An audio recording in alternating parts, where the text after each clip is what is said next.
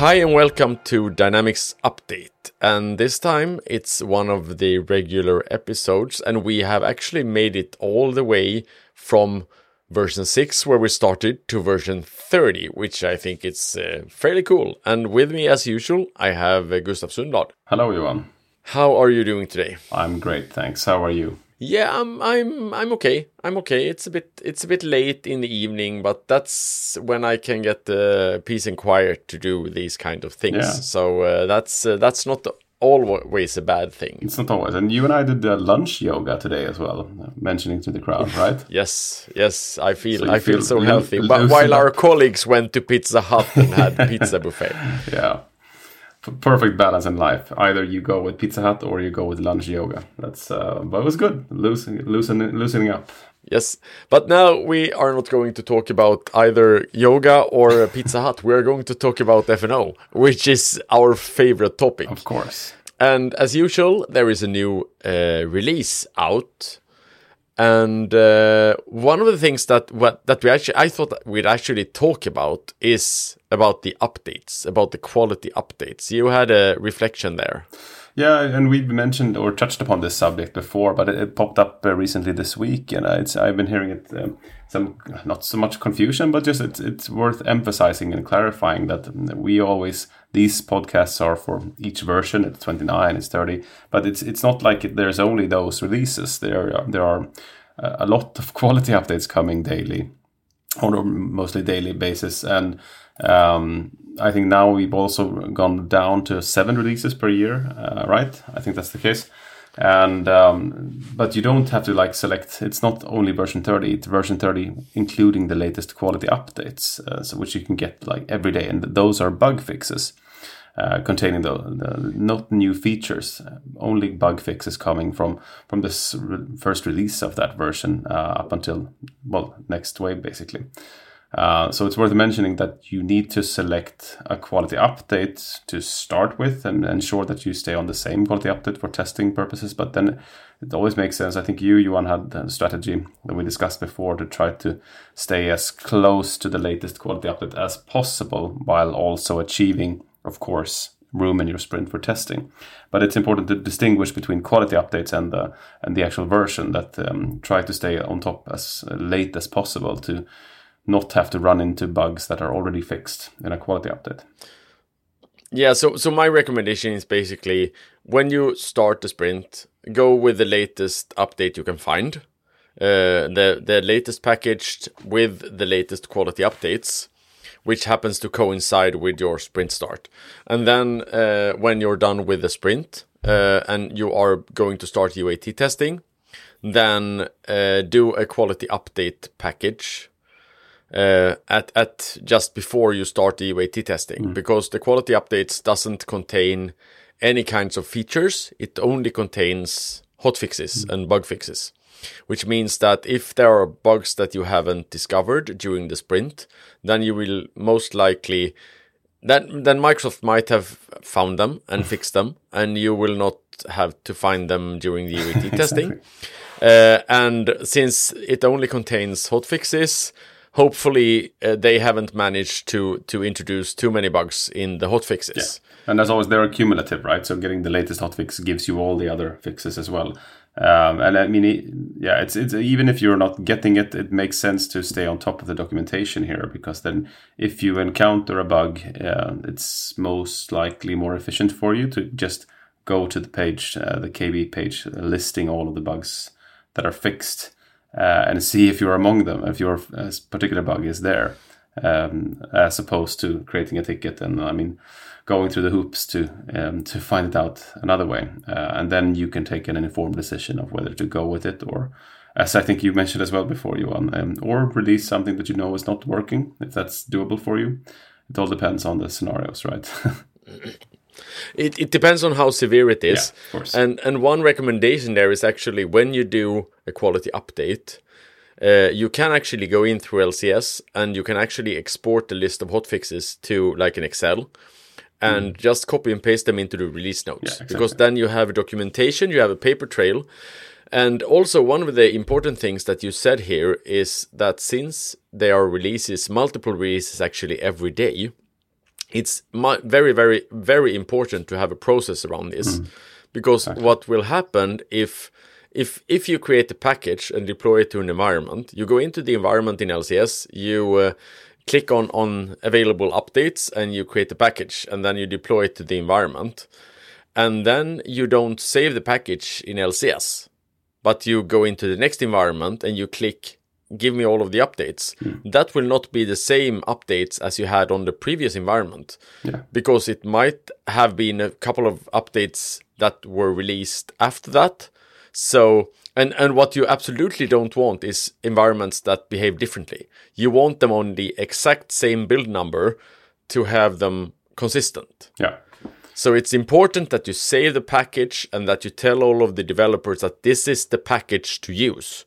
I know there are newer updates, but this package is the one that you are using. Yeah. Exactly. Makes a lot of sense, right?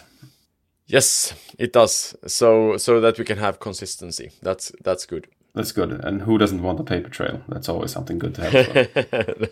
That's good. uh, all right. So so my first one is actually one of yours that I have stolen, uh, and it has to has to do with monitoring because since uh, since the beginning of time almost, or at least the beginning of time for FNO, uh, one of the main concerns have been how do we monitor FNO? And the answer from Microsoft has always been LCS. And most big enterprises ask, what is this LCS thing you're talking about? Uh, and you explain to them that this is a, a management portal for FNO, and they say, okay, so we are going to monitor everything else in one place and only FNO in LCS. Yes. yes. Okay, so can we can really we send cool, like right? uh, compared to what we were yeah, it's it's really cool and it's nice design and so on. Can we send notifications? No. so we actually have to l- sit and watch it. Yes, absolutely. No, that's not gonna work. Actually, that is not gonna work whatsoever. So one of the things that's been on the on the um, backlog for a really really long time is a good way to monitor things. And uh, I'm actually going to bring up two different things right now because one of those are that within FNO you're able to um, to connect your FNO environment to Azure App Insights. So you can actually, with the URL within FNO, uh, tell it to send all of the logs to an App Insights instance. And that's is a, that is a really really good thing because then you actually get everything in one place. You don't risk it getting lost. You don't get risk it getting deleted. You can save it as long as you want. You can even push it out to a data lake once the retention time goes out. So you can actually save it basically forever if you want. You can go back back and get like performance uh, telemetry from like years before and and see trends and so on. So that's that's really really good. Uh, it will also save all of the the exceptions, all of the user sessions, everything uh, to to uh, App Insights, which is good. Yeah. But what we also have is uh, a possibility to do the same things with point of sales terminals. Uh, that has also been one of the problems because you usually you either install it in an Android uh, environment or you install it on a Windows PC. And if you install it on a Windows PC, um, it makes it a bit easier because then you usually have like some kind of an SCCM Yeah. uh, agent or something collecting logs and sending it back to SCCM. But now you can actually have the POS terminal directly sending the logs back to App Insights. Yeah, the commerce which means logs, that you exactly. can yeah, exactly. And which means that you can also you can actually collaborate them between uh, the FNO logs and the post logs. So if you see an issue with a, post client, you will actually have the same timestamp in in the FNO logs. Yeah, and you will also get another part of the story, I suspect, with the commerce scale unit as well. Uh, so you get like the whole. It's very chatty, so it's going to be interesting to see. Uh, it's a very, it's, it's a lot of calls going back and forth here. So it's interesting to see how, how much uh, data and volume this will, will this will generate. But um, it's and of course it makes sense that it's uh, a step with um, well in the the allocation of LCS. I mean, moving it out. But again, you as you say, it's been a it's been on the wish list since day one, basically, to be able to streamline all logging events here. But it, and it makes sense. Otherwise, you'll have to, to have someone who understands how to troubleshoot in LCS. Um, but still, you need someone to understand the commerce, the commerce complexity, basically, or knowing how to do it. But it it opens up a bunch of new scenarios, um, not the least like fraud detection patterns, as well It's also interesting to see catching a lot of log on, log off sessions, etc. Yeah, and also that that a lot of companies actually do like like um, uh, analytics on the logs Yeah. just to be able to see like spikes in events and so on. Uh, not that that as you as you're saying that the IT department mostly will not understand most of what it says in the app insights logs but that doesn't matter because if they say a big see a big sp, spike in x plus plus exceptions for instance then you can uh, point them to say that okay this happened after we did our last release okay so so we broke something then we need to fix it Yeah, absolutely. A lot of cool pattern pattern pattern detections there that you can imply. Like uh, now we see uh, we usually get one of these, one or two of these event IDs or whatever the log is. Uh, but now we have an abnormal amount, so those those patterns are really interesting to to apply. Yeah, and and.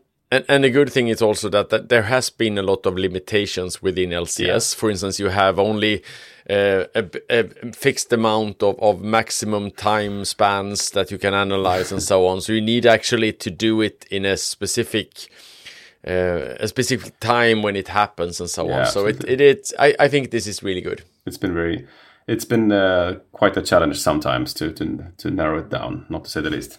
Yes. Cool. I'll continue that note uh, on POS side. Another um, self-service uh, or self-serve diagnosis capabilities. Um, this is more on the POS authentication on the sign-in. It's a new feature that provides um, self-serve diagnosis capabilities um, to help store employees and managers identify and fix like POS sign-in issues. So, so what it means is they've um, extended the amount of error messages and made them more clear. Um, so it explicitly says that it's improved to provide concrete root cause information. I haven't been able to test these out yet uh, to see what it means. But another feature that I, I thought worth mentioning is a test logon function is now available on the worker page in commerce. You have these all, you know, you have these like validation uh, buttons that where you can check that the setup is complete.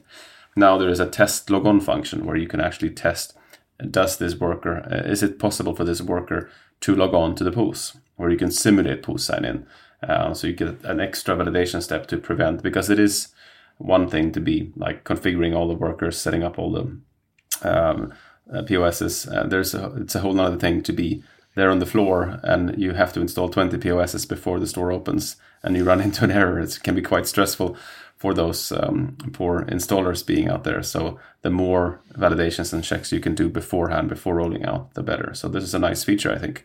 Uh, the function provides an actionable troubleshooting guides, so you can see why did it not work? Why couldn't I log on? Hopefully, so it's a good, good little feature. Yes. Uh, so my next one is is actually a warehouse management feature, which I thought uh, sounded interesting, and I th- I think I've actually understood what it means. So um, it it has to do with multi-level detours in the in the uh, warehouse applications.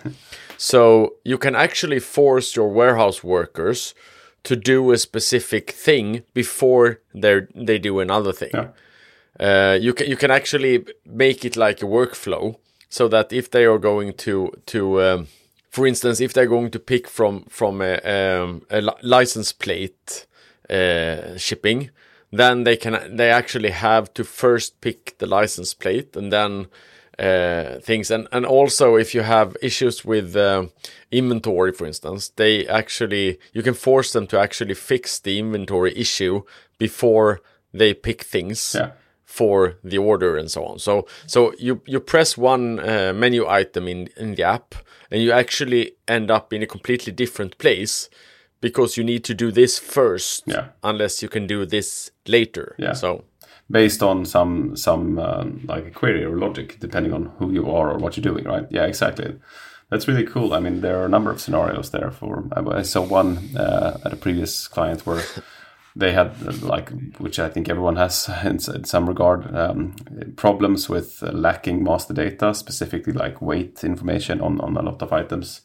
And in order for like an automatic warehouse to work properly, you need to really have like the measurements at least of the of the boxes. Otherwise, you don't know where it fits, right? So, uh, one option would be to um, to trigger items where where we need some kind of more information on that item, and then you could route the worker to a specific station or other application, but it only fires if we are missing some type of data on it, and you need to measure it. That's a classic scenario where you, if you don't have weight, perhaps, and you need to have weight, then okay, um, items that doesn't have weight, you need to route them through here, and otherwise you'll have to. Otherwise, you can carry on as normal. It's really cool. Yep, that's that's I, th- I think that's good because that that sort of forces the worker to adhere to the specified process and and not uh, make as many errors. Yeah. Um, I know we have an we have an issue with with the with the customer right now where they need to add freight to to a to an order before they send it off. And and uh, they have some kind of a process picking up orders that doesn't have freight and fixing it. So this this could possibly be one of those things that you you're you can't really send the order unless you have verified that it has freight yeah. or something like that. And it's going to be uh, create a lot of frustration for the poor workers out there who actually need to use it. Um, it makes sense to kind of see if the efficiency of amount of picked lines per per hour uh, decreases dramatically. Then maybe you should not reroute. you should keep the existing one. Worth measuring, right? I'll I'll carry on that torch from the supply chain part with. Um, another new feature. It's actually an old feature that is new and improved and rebranded. It's the Sensor Data Intelligence add-in for supply chain management. It's a renamed version of the uh, previous IoT Intelligence add-in. Uh, basically, it's sensor data, right? It's an application. It's an add-in tool um, where you can configure IoT, IoT hub, basically sensor data from machines and equipment in order to, from an ERP perspective, update maintenance asset uh, counter values.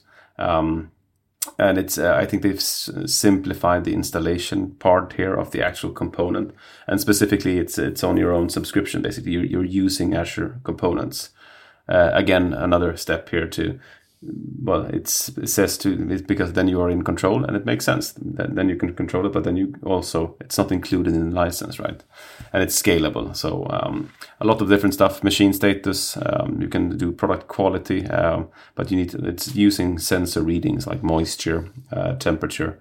Um, you can predict predictive maintenance, where you, if you know something has been running or vibrations are coming up, then you can track it in 365 supply chain management. So something I think we'll uh, look into a little bit more down the line by installing the add-in. And, in, and I can also recommend here for anyone who is interested but lacks sensors, there's a number of quite uh, not too expensive at least sensor. You have the Azure development, uh, I don't remember, it's MX something chip where it's a development chip basically. You can order it from Amazon or any other source where you can um, you get a lot of sensors. You get an IoT hub compatible little chip that's powered by a micro USB, uh, which you can use in a, a, number of like development and testing scenarios.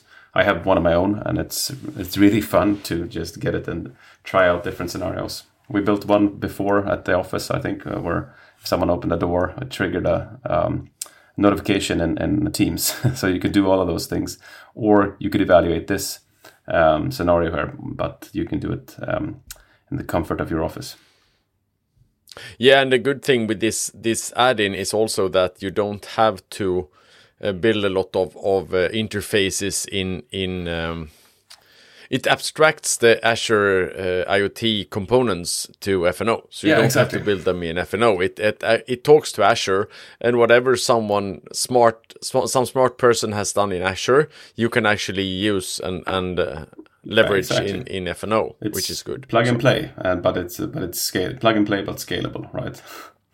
No no code, you know. That's the future. no code, just a lot of data. Yes. Um, so my next one is actually uh, reporting related.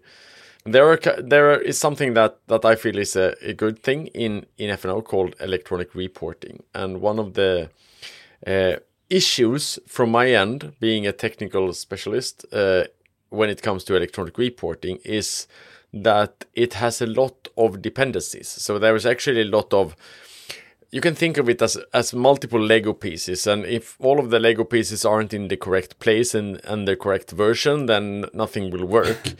and you often uh, notice this. Uh, just before go live and everyone is trying to test things and they've missed some dependency and nothing works and everything everyone is mad so a good thing that that is actually coming with the 30 release is a validation function so you can actually validate a specific business document and verify that you have the correct versions, you have all of the dependencies in place, and, and so on, mm. without actually having to run it because it might be in production. So you, you can't run it. You can't send a file off to the bank because it's in production.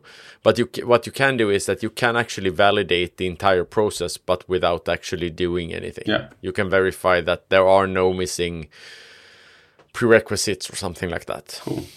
All right, that's really cool. I have another one. Um, it's uh, coming. Uh, it's basically the e-commerce site catching up and, and implementing the Power Virtual Agents. I have, I've tried this out. Have, have you worked with the Power Virtual Agents, Johan?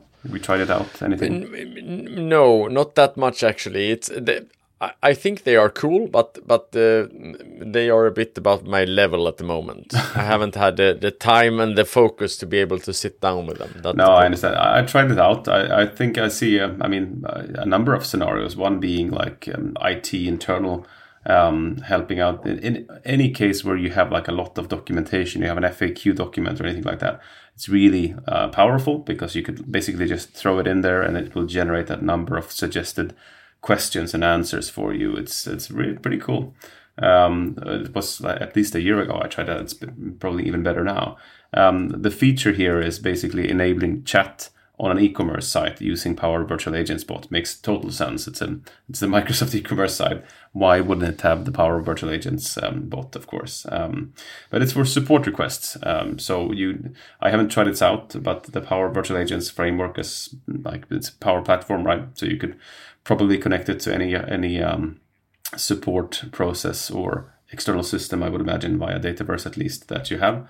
Um, and I'm gonna try it out uh, hopefully next week internally, at least in a Contoso environment to see see how it works. But it's uh, it's not only like support requests. The Power Virtual Agents is cool, but I haven't seen it used live. It's uh, unfortunate because I think it has a lot of um, a lot of uh, potential at least to to resolve these. But uh, maybe people always have someone else to ask, I suppose, internally. but uh, if you have a lot of scenarios where people go into a document and search for it, it's clear cut case for just build a chatbot, build a power virtual agent for it instead. That's good. So my final one is actually also related to electronic reporting, uh, and the thing is with electronic reporting is that uh, traditionally they have been fairly basic uh, uh, documents. So like uh, basic Excel files, basic uh, XML files, JSON files. They are basically made for communicating with with a system at the other end. So it's it's not meant to send it to people. It's meant to send to a receiving system, uh, like a tax report for for UK or something like that. that is one of the uses. And in that case, it's it's perfect to send an XML because the computer doesn't mind if it looks pretty or or something like that. But in in this case, they have actually started building out these uh, documents and and starting using them for other things. Mm. So uh, one of the features that is coming now is the possibility to add uh, pictures, images to to um, the Excel format files that electronic report is port is sending. So you could, for instance, use it for uh, uh, having a logo on your picking list, for instance. That's one of the things. But you could also have it like sending uh, spec sheets for certain products. Uh, and, and have them have a, like a product image mm. linked directly in the in the tables and so on. So um, I I think that's uh, that's a good improvement, and I think it's it's one of those frameworks that I think will just get better and better as as time goes on. Yeah, I agree. Um, I only have I have two uh, like smaller ones, so I'll take those um, uh, directly here. One is um, a feature coming for a SQL query statement timeout. Just worth mentioning. I, I mean, it's a timeout that runs for if, in, if you have a query, um, you it will time out in three hours for an individual query. Uh, that is, if you have that, uh, that's probably a problem that you should fix anyway. Uh, but but worth mentioning that if you have that uh, long running queries running uh, probably custom batch jobs, um, you need to know that it will um, be timed out unless you use the query timeout API, and then you can override the default value. But again, that should be like a temporary fix. You should probably look into that um, statement query execution, maybe split it up a little bit. Um, another performance coming uh, feature for the source document framework. Um, this is something that I think was introduced in AX 2012. Um, and it has created both some performance issues, but it's basically a way to to um, track source of specific documents, and it's, uh, it's a new feature where it um, splits the processing into smaller units of work uh, to help prevent system degradation. It's the first release here is applicable for free text invoices only, so um, worth looking into at least if you experience problems with performance when it comes to posting of uh, documents, uh, invoices, um, purchase orders, etc. Uh, makes sense to look into this. Uh, if you have issues now with free text invoice performance posting, you should look into enabling this feature for version 30, from version 30. Cool. Uh, so I'm thinking that we are done for today, actually. Yes, that was it for today. Thank yes, you, Johan. And uh, yes, and with that, we have a couple of, of episodes in the pipe coming up. Uh, with inter- uh, interesting people that we do interviews with. Yeah, but uh, until then, have a nice time and uh, see you later. Take care. Bye bye. Bye bye.